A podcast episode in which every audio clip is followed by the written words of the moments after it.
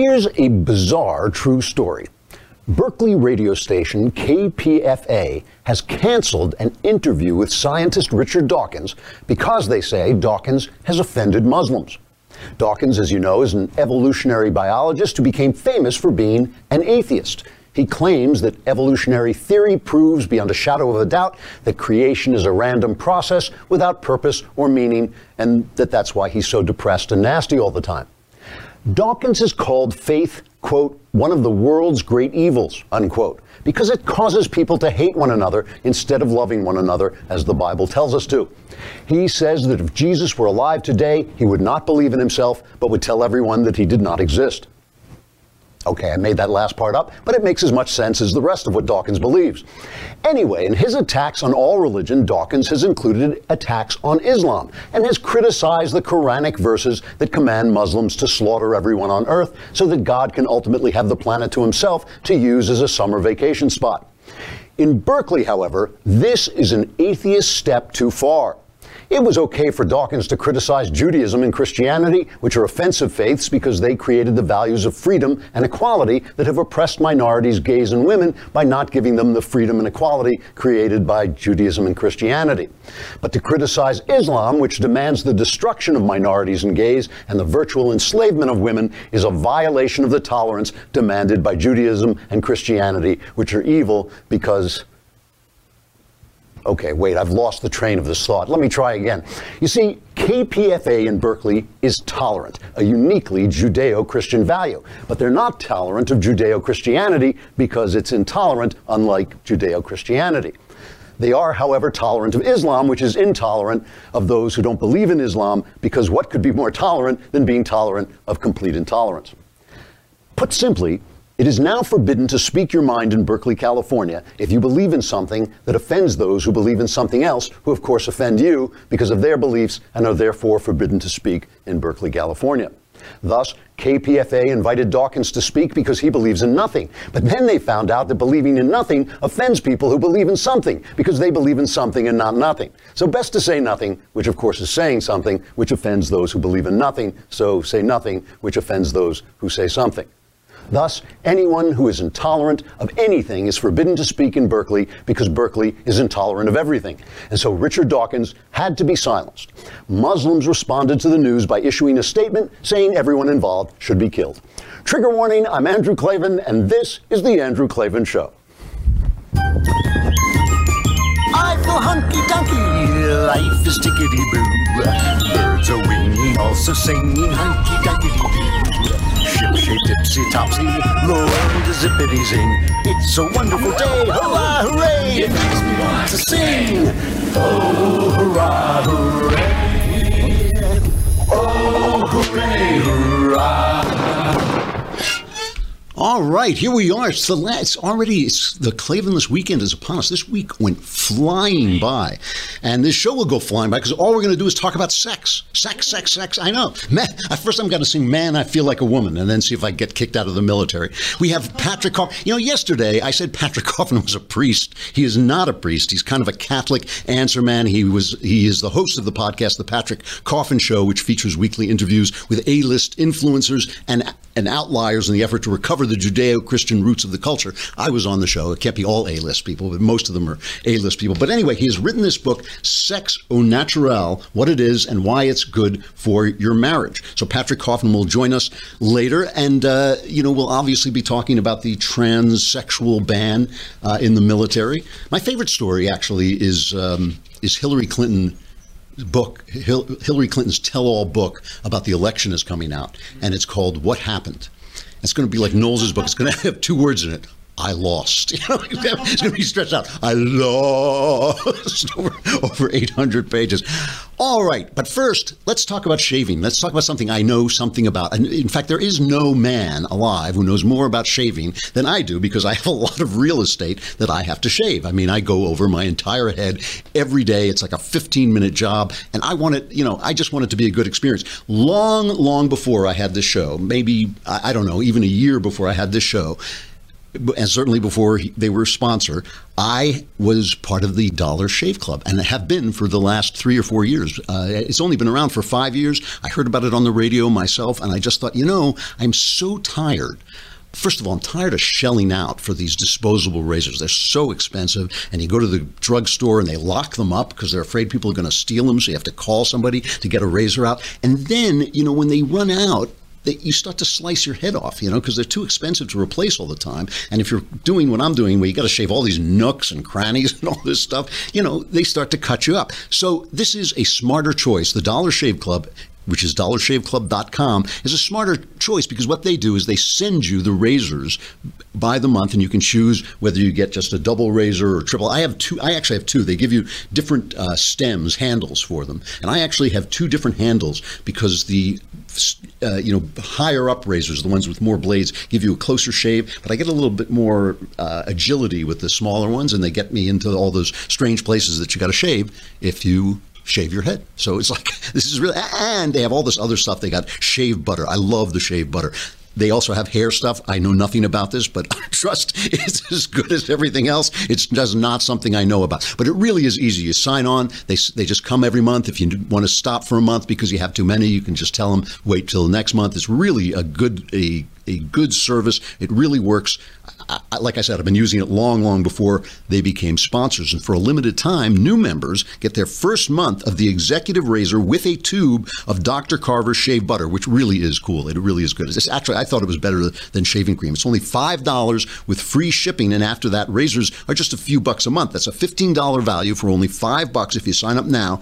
And in your first month box, you get an awesome weighty handle, a full cassette of four cartridges, and a tube of the shave butter. And after your first month, replacement cartridges ship automatically at their regular price. There are no hidden fees and no commitments. You can cancel anytime you like. And like I said, if you just don't want them that month, uh, you can skip a month or whatever you want. It really, it's just, it's the easiest way to do this. And it's not just that it's cheaper. It's a lot cheaper than buying Um, throwaway razors, but it's not just that it's a lot cheaper. These are also better razors, and you can tr- change them once a week. You can afford to change them once a week, so you always have a good one. You can only get this offer exclusively at dollar shave club dot com slash Klavan. That's dollar shave club dot com slash Klavan, which is spelled K L A V A N, dollar shave club dot com slash Klavan, and you will get this excellent deal, fifteen dollar value for only five bucks, and shave butter and the blades. Try it out. I'm, I'm like I said, I've been using it for, for years and years. So Trent, this is this is an incredible story, this transgender story, and there's obviously a lot of different angles about it, because Trump Trump is like the master of chaos. He just like does everything in this way that creates the maximum amount of chaos. So he tweets out, you know, uh, Mattis was had said that he wanted to take a look at this idea of letting transgenders into the military. And he said he was going to look at it for six months. They were going to ban it, or they didn't know they were going to ban it. And suddenly, without informing the Pentagon, apparently, Trump just tweets out, the commander in chief just tweets out, after consultation with my generals and military experts, please be advised that the United States government will not accept or allow. That was the first tweet. And there's just a pause.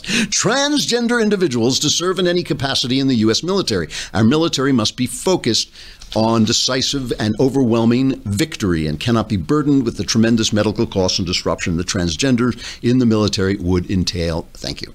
Uh, this, this, the first thing I thought of about was Corporal Klinger. Does anybody remember Corporal Klinger? You remember the T V show MASH? It was, it was about the MASH unit in Korean War, and Corporal Klinger wanted to get out of the military so badly that he would always wear a dress, because that would be that would be a sign that he was uh, a psychological problem. This is what Donald Trump, it seems like this, that Donald Trump is trying to prevent. What are you doing? That was a...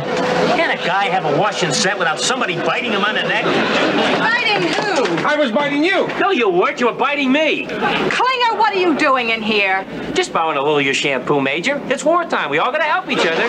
No, we don't. You get out of here, you pervert. Pervert? Who bit who, Major? So, this has got, this has got to stop. This has got to stop. So anyway, I mean, Trump just, this was like the rollout of that uh, anti-immigration thing, you know, the, remember the travel ban, remember the chaos that he caused with this. And it, it is really funny because with Trump at this point, there is so much chaos. I'm um, just to deal with the chaos part of it first. There's there's so much chaos that people have begun to think that it's kind of like a strategy. You know, I mean, here's Sheldon Whitehouse, senator, very, very liberal senator, and he just says this is a, a distraction. Doesn't have uh, the aura of seriousness. It looks like he's trying to throw yet another shiny object out there to uh, distract people from what's going on with Russia. And as usual, when he throws a shiny object, he figures out a group that he thinks is vulnerable and just tries to be mean to them. Yeah. So he's trying to distract from the Russia investigation, but that is actually continuing. Here it is. You are all hereby found guilty of the crime of witchcraft. I sentence you hags to be burned at the stake until you are deemed fit to re-enter society. That's obviously Teddy Kennedy came back to life to do the, it's the witch hunt, to get it, to get it, it's the witch hunt. All right. So anyway, let me, here, here's the thing about this. This is, this is many things, but it is not a civil rights issue. It has nothing to do with civil rights. It has nothing to do with transgenderism, right or wrong. None of this. Mattis said when he was in his hearing, he didn't care who slept with whom. It has absolutely nothing to do with it. The, you know, one of the, one of the problems we have in America really is a, a problem. It's like one of those up, what they call an uptown problem, or actually what they call now a white girl problem, because it's a problem. It's an easy problem. It's because we are so far away from questions of survival, of questions of necessity. We are so rich, so well protected that we have these conversations in a bubble of protected fantasy where we don't, we're not even talking about what we're talking about. So people are saying, oh, it's a, you know, it's a civil rights, the poor transgender person. I mean, it has nothing, absolutely nothing to do with this. You know, It, it really is amazing what they always do. They always do this on television, especially, but actually this is the news media, the left-wing news media, that's all it is. They bring on individuals, individuals who, let's say, in this case, they brought on a transgender SEAL, a trans, the Canadian Broadcasting Company. I just use this because it, I know it's Canada, but it's typical. They, they bring in a Rachel Clark, a transgender Marine. Okay. And here's the, the anchor woman introducing this. Just listen to this few seconds. Rachel Clark is a transgender activist who served in the U S Marine Corps. She joins me now in studio. Thanks so much for coming in today. Thank you. Thank you for having me. First of all, I want to get your impressions of this policy. How does this policy make you feel? Who cares? Who cares how this policy makes anybody feel, okay? We're talking about this in this protected bubble that our military has created, our wealth has created, our food and abundance has created, where we forget what it is we're doing. The military is there to kill people and break things. It is there to keep us alive. It is there so you can go to the opera. It's there so you can go to your protest march against the military and say how bad the military is. They are there to protect you while you're doing that, because if they're not there, we know for a fact, if they're not there, it's like removing all the pawns in a game of chess. They will just come down and take you away. You will be gone the next day. I've always thought whenever whenever they say, whenever a college says, you know, we're not going to have R O T C, or whenever a state says, you know, we're not going to support the military, I always think, okay, let's withdraw military protection from that state. Let's not, let's, California, how about U C Berkeley doesn't have military protection anymore? There would be U C Berkeley for one minute. So we're talking about survival, even though we're so safe, it doesn't seem like a question of survival. There are a, a million things that will keep you out of the military. An eating disorder, uh, if you have A D H D, that can keep you out of the military. Uh, if you have mood disorder, any kind of depression. And the thing, first of all, we don't know anything about, we don't know enough about transgenderism. Is it, is it in and of itself a mental disorder? There's plenty of reason to say that, but we know it is attended by lots and lots of mental disorders, much higher rate of depression, much higher rate of suicides. I think the, the suicide attempt rate is up around forty percent for transgenders, much greater uh, rate of substance abuse. The only question here is whether it makes it tougher for the military to do its job of killing people. That is their job. Their job is to go out, find our enemies, meet them, say hello, and then kill them. That's their job, and anything that gets in the way. I'm a, I am against women in combat. I am definitely against women in combat situations. They get hurt more. They're not as good at shooting. They're not as, uh, they haven't got the endurance that men have. They destroy, they weaken the unit, co what they call unit cohesion, the togetherness of the people. You know, I, I don't care if it's unfair. I don't care if it's unfair. The idea of the military is not to be fair. There are no civil rights issues in the military. The only issue in the military is, can they kill enough people to keep the rest of us alive? Can they kill enough bad guys to keep the good guys alive? Can they be scary and mean and big and tough and ugly and un and formidable and keep it alive? And, and, you know, everything about the way these debates are formed is meant to keep you from thinking about the truth. Here's, here's George Stephanopoulos' introduction to his report on this. Just watch the way this is reported. Now to the backlash over President Trump's ban on transgender service in the U S military. Take a look at these images right here. Protests breaking out across the country after the president tweeted his decision to ban transgender individuals from serving in, quote, any capacity. The policy President Trump is reversing was just announced last year by President Obama's administration, and now the future of those currently serving our country is in question. This was an abrupt move by President Trump. He promised during the campaign that he would be stronger on L G B T rights than Hillary Clinton. It's like, it's just, how many lies and deceptions and distractions can you pack in to a fifteen second opening? I mean, that's really what it is. All right, I got to stop and say goodbye to Facebook and YouTube, which means, should we? Can we stay on for Facebook and YouTube? Yeah, let's, let's stay on, because I want you to listen to Patrick Coffin. It's really interesting because he wrote this book, Sex au Naturel, a book, by the way, I mean, I'm, I'm very liberal about sexual issues uh, for a, a number of reasons that we'll discuss. But I want to, when I bring on guests, I want to hear what they have to say. And this is a very, very intense uh, Catholic take on sex and marriage and, and what it should be like. Uh, really interesting, well-written, good read, Sex au Naturel by uh What, what it is and why it's good for your marriage by Patrick Coffin. So he, we will be talking to him, and we'll stay on. But, but just because we're staying on, that doesn't mean that you shouldn't subscribe. You should subscribe to the daily wire dot com. It's a lousy ten bucks a month. For a hundred bucks, you get a year subscription plus the Leftist Tears mug. Come on, come on, the Leftist Tears mug. Plus, you can be in the mailbag. We had the mailbag yesterday. You know, my, my wife, my wife said she didn't understand my discussion of basically of platonic forms and why. Yeah. yeah, did I lose people there? I don't know. That's uh, I followed it. Yeah. Well, if you followed it, my God. All right, but uh, I tried. I tried. You have to. You know, you have to. It is tough philosophy, but I did. I, what I was saying was right. I may not have described it as well as I could have. All right. So the thing about all of this that is really interesting is that because we can't, this is why we can't have nice things in this country. We have, you know, if you watch the show business reaction to the transgender thing, it was all the same. It was F you. You know, Stephen Colbert comes out and says, F you. And then the audience, like trained monkeys, they really are at this point like trained monkeys. When I say F you, you all cheer and yell because now we know what the, this is what we, you know, it is like if they didn't have the F word, these guys, they, their entire senses of humor would disappear. I think Samantha Bee tweeted the same thing. Oh, yeah, Trump will F you. You know, I mean, it's like an entire industry, an entire industry geared toward keeping us away from discussing the issues like adults, turning it into a personal matter, bringing on people who might shed a little tear, you know, like, oh, I'm so sad that the transgender people can't be in the military, and not discussing it. Hey, I would listen to a discussion. You know, there was a RAND study. The RAND is the big uh, corporation studies all these military things. And uh, they said, you know, th th there just aren't that many transgenders in the military. The co and most of them don't want uh, reassignment surgery, as they call it. So it's not a big deal. You know, I would have that debate, sit and have two people have that debate, and have the other side said, it doesn't matter, it's bad for unit cohesion. Transgenders, of course, can still serve in the military.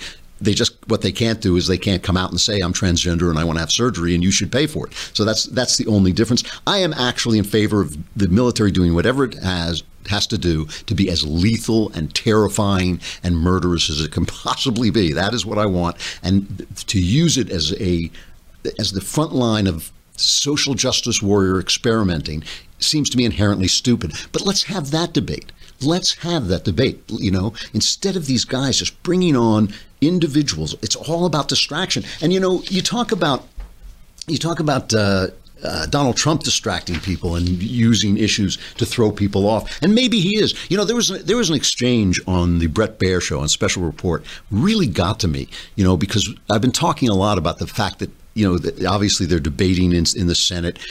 the health care bill, and they voted down straight repeal, which really was shameful, especially from the lady from Murkowski from Alaska. She's been parading her anti-Obamacare credentials for years and just putting out press releases about it. And she, then she voted down a repeal bill, a straight repeal bill. But there it is. They got to go through their debate. They got to go through their whole show. They're going to vote on all the amendments. And and I was saying that Trump has a chance to have a real victory here, but he's distracting everybody with this Jeff Sessions thing that he's always attacking Jeff Sessions, and now distracting people with the transgender thing. And Bret Baier had the panel on at the end of the Bret Baier show. They have that panel, and Charles Krauthammer, this brilliant guy, is there. And Baier says to him, is it possible that all of this is three-dimensional chess, essentially? He says to him, you know, before the Democrats were attacking Jeff Sessions, and now that Trump is attacking them, they are defending him, you know? And he asks Charles Krauthammer, and he played this clip of Dick Durbin, Senator Dick Durbin, Senator Angus King, and you'll hear them first attacking, when, when he was up from, Sessions was up for confirmation, they were attacking him, and then praising him and defending him from mean Mister Trump. The wrong person for this job.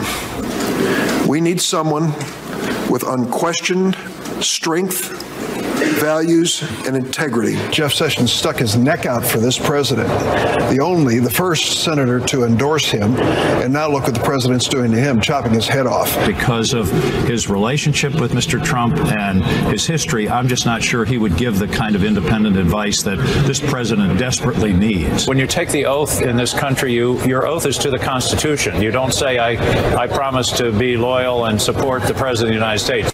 So, so Baier plays these two cuts, and he says to Krauthammer, is, is Trump just playing this game to get the Democrats to suddenly support Jeff Sessions? They, it's the three-dimensional chess theory of Donald Trump, that everything he does has these incredibly clever motives.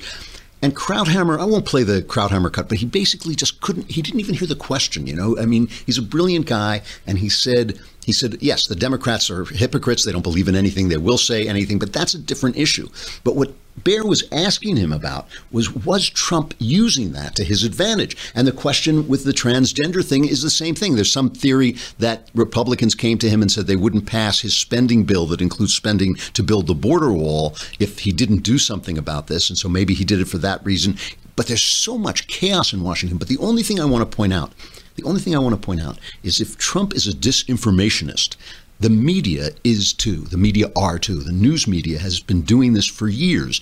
When you bring on, oh, here's a transgender SEAL, here's a transgender Marine, and when you don't bring on people to discuss the actual issues, it is all geared toward manipulating you through your emotions. And then and then you watch the news, and then you stay up late and you watch Stephen Colbert, and he says, F you, President Trump, and everybody, yeah, F you. It is all geared to manipulation. It is all geared to not having the discussion that we are supposed to have. But let us have the uh, discussion with Patrick Coffin. He is the author of Sex au Naturel.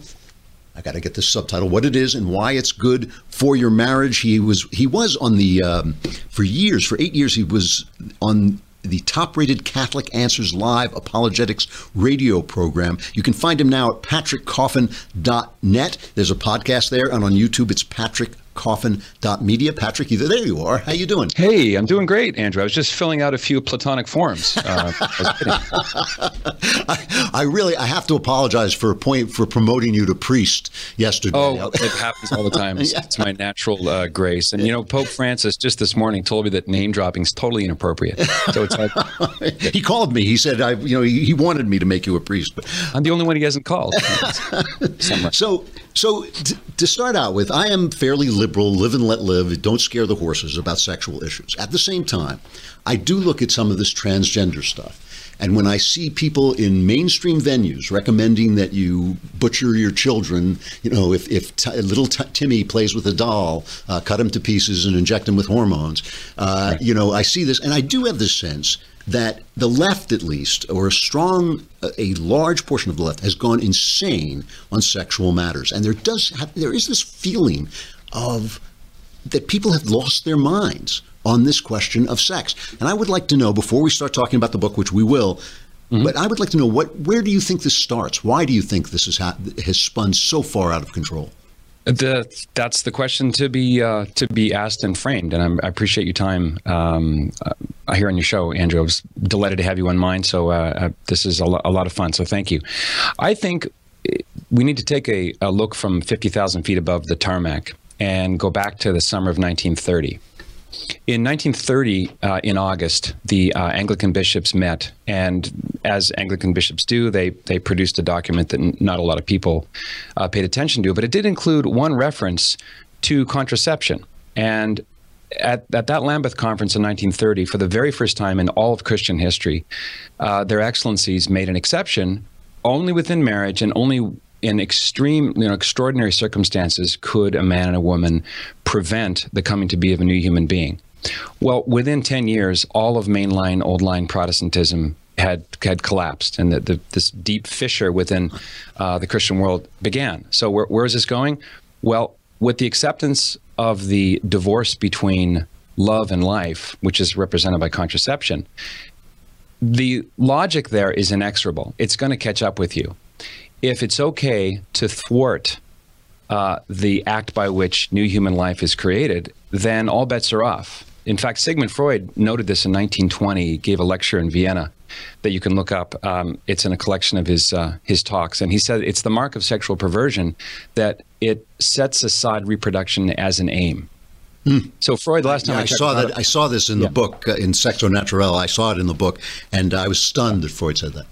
Yeah, and so did uh, Mahatma Gandhi in the in the twenties was saying the same thing, that contraception was going to reap a whirlwind of abuse of, toward women. It would increase lust in the world. It would see women as instruments for men's pleasure, and they would be begin to be used. And so uh, once you take apart that most fundamental aspect of what a human person is, you know, we're, we're built to be with others. And the ultimate uh, inbuilt union is between a man and a woman through sexual union. And this is why our genitals are called genitals. They generate new life. So we say, you know, kind of casually, oh, human life is sacred. If that's true, then the means of transmitting that life is in also some sense sacred. So once you disassemble a, such a basic building block of human life, then of course you're gonna you're gonna challenge other basics like, what's my sex? What's my gender? Can I can I go from one to the other? Uh, what would be wrong with uh, with any kind of sexual union? And so now you have five hundred thousand or so polyamorous couples. They want the, you know, the definition of marriage to extend to polyamorous couples. Um, there's groups in Canada and in uh, in the Netherlands that want to uh, remove the taboos uh, toward bestiality. I'm not making this up. Yeah. The headlines now used to be called onion parody headlines. So I think the trans confusion, which by the way afflicts about a third of a percent. Yes, that's not, of the population. So yeah. when when the celebrities have this, you know, collective paroxysm of, of nausea at um, President Trump's very sensible policy, the numbers don't bear the uh, the emoting. Right, it's now, a very, very small sliver. Now, let me ask you this, because I, I mean, you must know that in the world today, you actually sound, what you're saying is radical. I mean, most yeah. people are, w would look at you, especially people who are younger, you know, and who grew up with birth control as a, just a natural thing that was there. They're going to look at you and you say you're radical. So let's, for the sake of argument, let's let's eliminate the extremes for a minute. Let's eliminate the sure. crazies and just say, well, what's wrong with, you know, gay people being free? What's wrong with people uh, having a few sexual encounters that don't produce children before they get married? What what is wrong with uh, the the freedom that Uh, that birth control provides and that the new sexual freedom provides? Well, the freedom mantra is the main slogan by which birth control was sold in the sixties. It was going to usher in a new era of freedom, that women would would be able to pursue whatever they wanted, and uh, marriages would become happy, and people would be quote unquote free. No one ever defines freedom anymore. And not only do they not define the thing they think it's going to make them happy, um, things nowadays don't have any meanings. You know, sex doesn't have a meaning anymore. Even the fact that we're having this conversation is probably looked at as odd by some bizarre. Yeah, no, some of the stuff you're saying I know sounds bizarre to younger people. Right, but but let's look let's look at a different body part. Let's take it out of the sexual realm altogether. The eyes are made for something. An atheist has to admit that there's an inbuilt purpose to the human eye. It's to see things, especially beautiful things. The ears have a purpose. It's to hear things, especially words like "I love you." The lungs have a purpose. It's to oxygenate blood. The heart has a purpose to pump blood through the body. So if you damage your eyes, that's wrong, because your eyes have an inbuilt purpose. You are undermining the purpose for which the thing is made. Uh, the great Thomas Aquinas said that you can't know what a thing is until you know what it's for. So if you want to remove nails, you reach for a hammer, because that's what the hammer's for. So this, obviously you can see where the spear is going to land. Translating this line of thinking into the sexual sphere means that sex has a purpose. And uh, any educated twelve-year-old knows what that purpose is. It's twofold. As Doctor Janet Smith says, sex is for babies and for bonding. Babies and bonding. Now, it can have other purposes. For instance, uh, couples, a couple can get married at the age of eighty-nine, and so the procreative aspect is not going to be uh, in play there. But they're not undermining it. They're not thwarting it. And that's the heart of contraception. Contraception, actually, Andrew, has nothing to do with sex, per se. If I'm an evil mayor and I want to control the population of my town, I could add a, an additive into the water that would sterilize the men. I would be the contraceptor in that town, because I would be undermining sexual acts. Mm-hmm. In this case, it wouldn't be mine, it would be the, the citizens. Uh, does that make sense? Yeah, no, I, I see what you're saying. I, I have a couple of questions that, that immediately spring to mind. I want to put them, put them before sure. you so that people don't feel that they weren't addressed. Uh, what about... Um, you, you said that some somebody could have, you know, an older marriage could have... Uh, what, what about the fact that There, that even though things have uses, sometimes creative people find other uses for them. My feet are for standing and walking, but gymnasts mm-hmm. hang by them when they are doing, uh, th- you know, when they're doing their uh, routines. We have, we find medicines that were created for one thing but can be used for another. Obviously, uh, people get a lot of fun out of sex, and in, a, in the context of marriage, um, it, it, especially where you're, you know, you're not uh, spreading disease and you're not um, destroying Uh, people's lives. Uh, what is wrong with doing things that, having sexual acts that turn you on but don't have the possibility of creating life? Well, that is, um, it's a box with the word Pandora on the side, because where does, where does it end? Where does that line of thinking get you? Uh, it gets you unable to uh, oppose any kind of uh, sexual union. For instance, what would be wrong with sex with a goat? Now, by saying that, people are going, oh, he's he's insane. He just brought the word goat in here. But if if reproduction is set aside as an aim, then all bets are off. Why couldn't uh, anybody at any time for any reason um, just um, masturbate all day? Or why couldn't they lust after someone else who's not their spouse? Well, see, it's it's not that there's only one purpose. In fact, there's comfort. Obviously, there's pleasure. There's union. There's uh, relief. They're all those things, but the thing that makes it what it is, its inbuilt purpose, I haven't even brought God into it. The thing that makes it what it is, is the possibility of new human life and the union of a man and a woman. Because otherwise, without contraception, you have no pornography industry. If you look at the mainstreamization of porn, it began post nineteen sixty-five. In, before nineteen sixty-five, it was illegal to sell or advertise contraceptives in the United States. And the Griswold versus Connecticut decision Uh, produced uh, this penumbra, as the justices of Roe v. Wade said, uh, known as the right to privacy. So when the right to privacy was introduced into American life, well, obviously, if sex is shorn from conception, why can't you masturbate? Why, why, why do we have to have a porn industry stuck in one part of the town? And so you have the uh, introduction of pubic hair in nineteen sixty-nine in Playboy.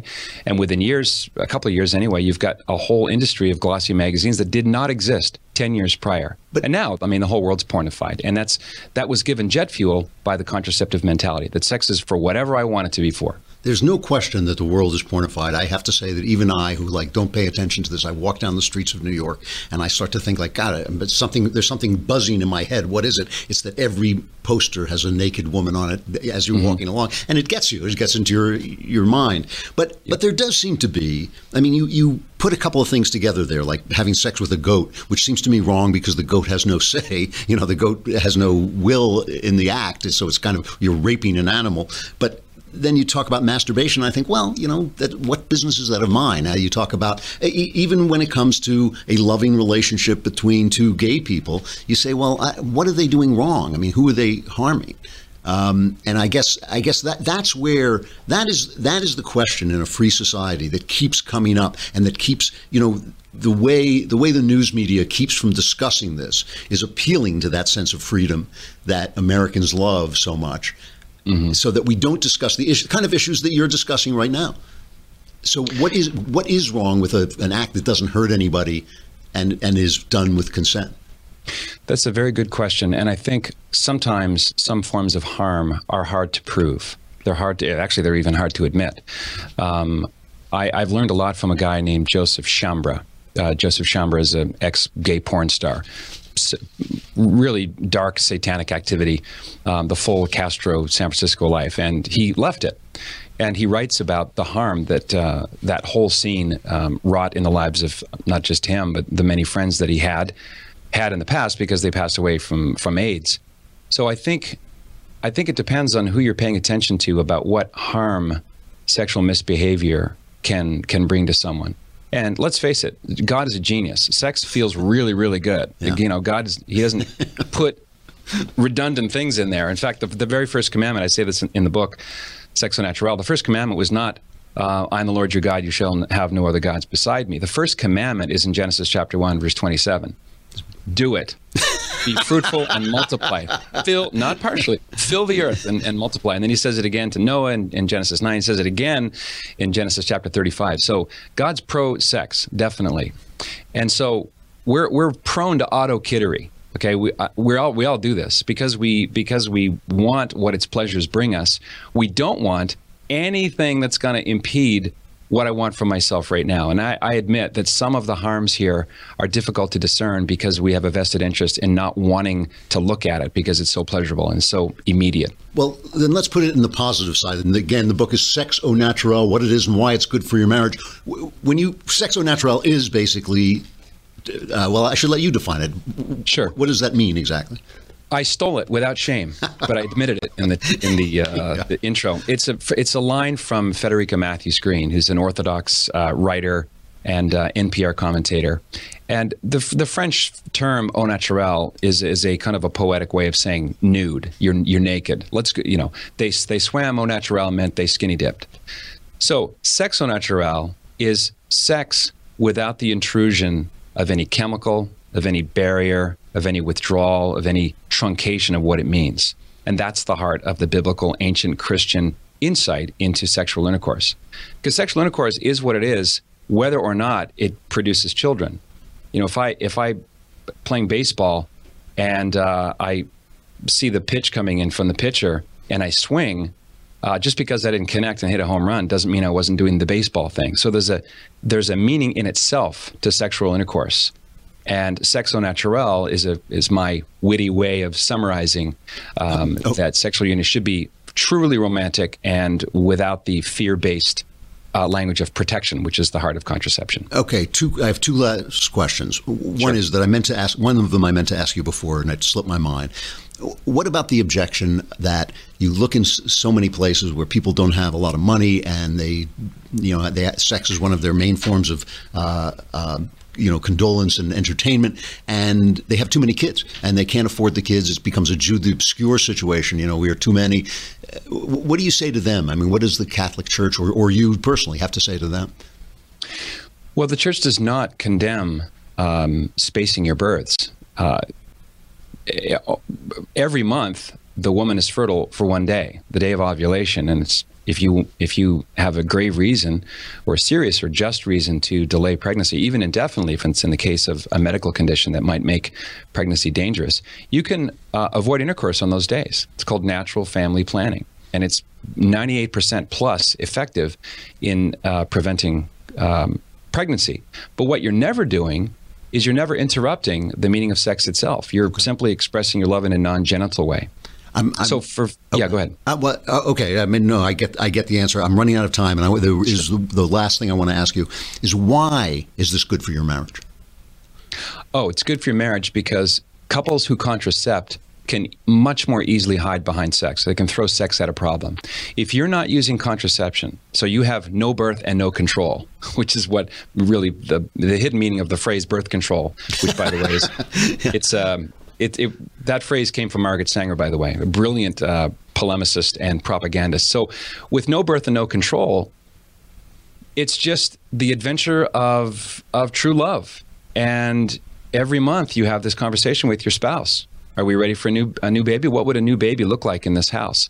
We already have too much chaos. We got three kids. Let's forget it. Let's just go for four. Um, uh, couples who use natural family planning have a, a very close to zero divorce rate. This was verified by uh, Robert Lerner of the University of Chicago. Uh, Doctor Yosef Rautzer tracked fourteen hundred couples over twenty years who all had one thing in common. They used natural family planning to space their births. Over twenty years, fourteen hundred couples had a zero divorce rate. Cool stuff. So it has a, a data-driven success uh, for marital longevity and happiness. Patrick, thank you very much for coming on. This is really, really interesting. People can find you at patrick coffin dot net and patrick coffin dot media. Anywhere else they can find you? Correct. Uh, .net is where they can get a signed copy. Um, this week is the uh, anniversary of Humanae Vitae, which was the nineteen sixty-eight encyclical on this whole matter. Very short document. So if you go to the .net site, patrick coffin dot net, and when you get to the um, Uh, check out the coupon H V for Humanae Vitae. H V twenty gets you twenty percent off. And I'll even sign it. And for an extra fee, I'll sign it Andrew Clavin. Patrick, it's great talking to you. I hope you'll come back. Uh, Sex au Naturel, really interesting book and a good read. Thanks for coming on. All right. Thanks a lot, man. Appreciate it. Uh, all right. Really interesting. And I, you know, I mean, I just, I, I have this thing that I've been wrestling with about this, the, the issue, because, you know, when Patrick talks about, he was talking about some of the stuff that we talk about here, which is, uh, teleology, the purpose of things, the reason for things. And this, and this is where the natural law of the Catholic Church comes from and the natural law of, of thinkers, uh, throughout the Western tradition.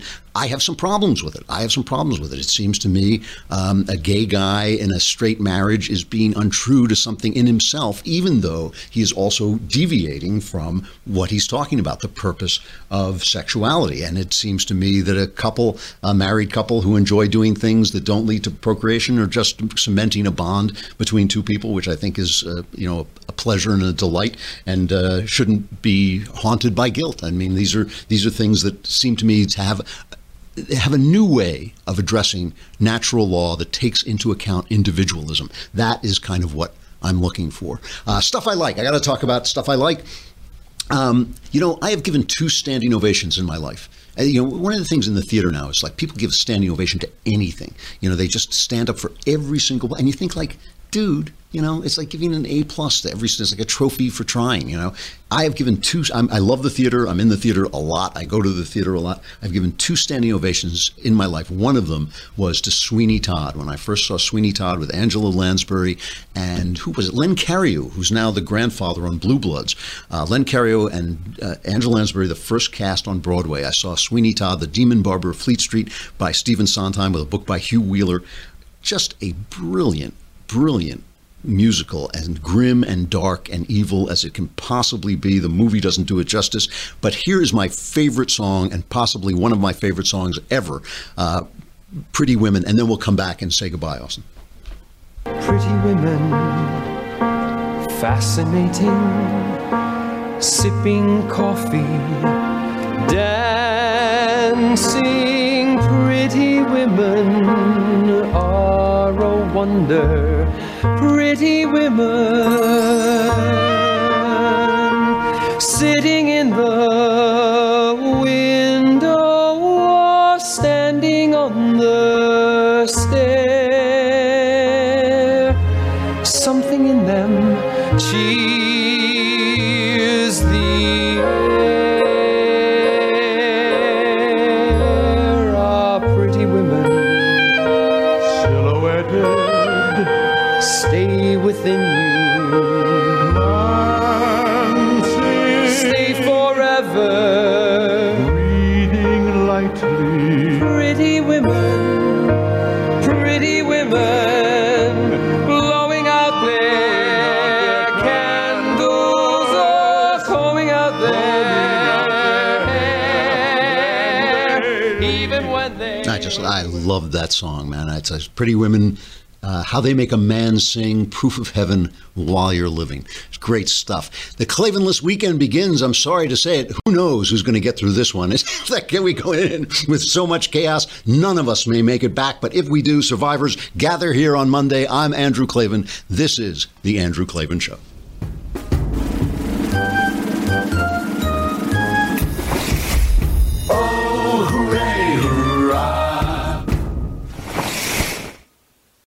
Picture this. You're driving on the open road, taking in the beautiful views this country offers.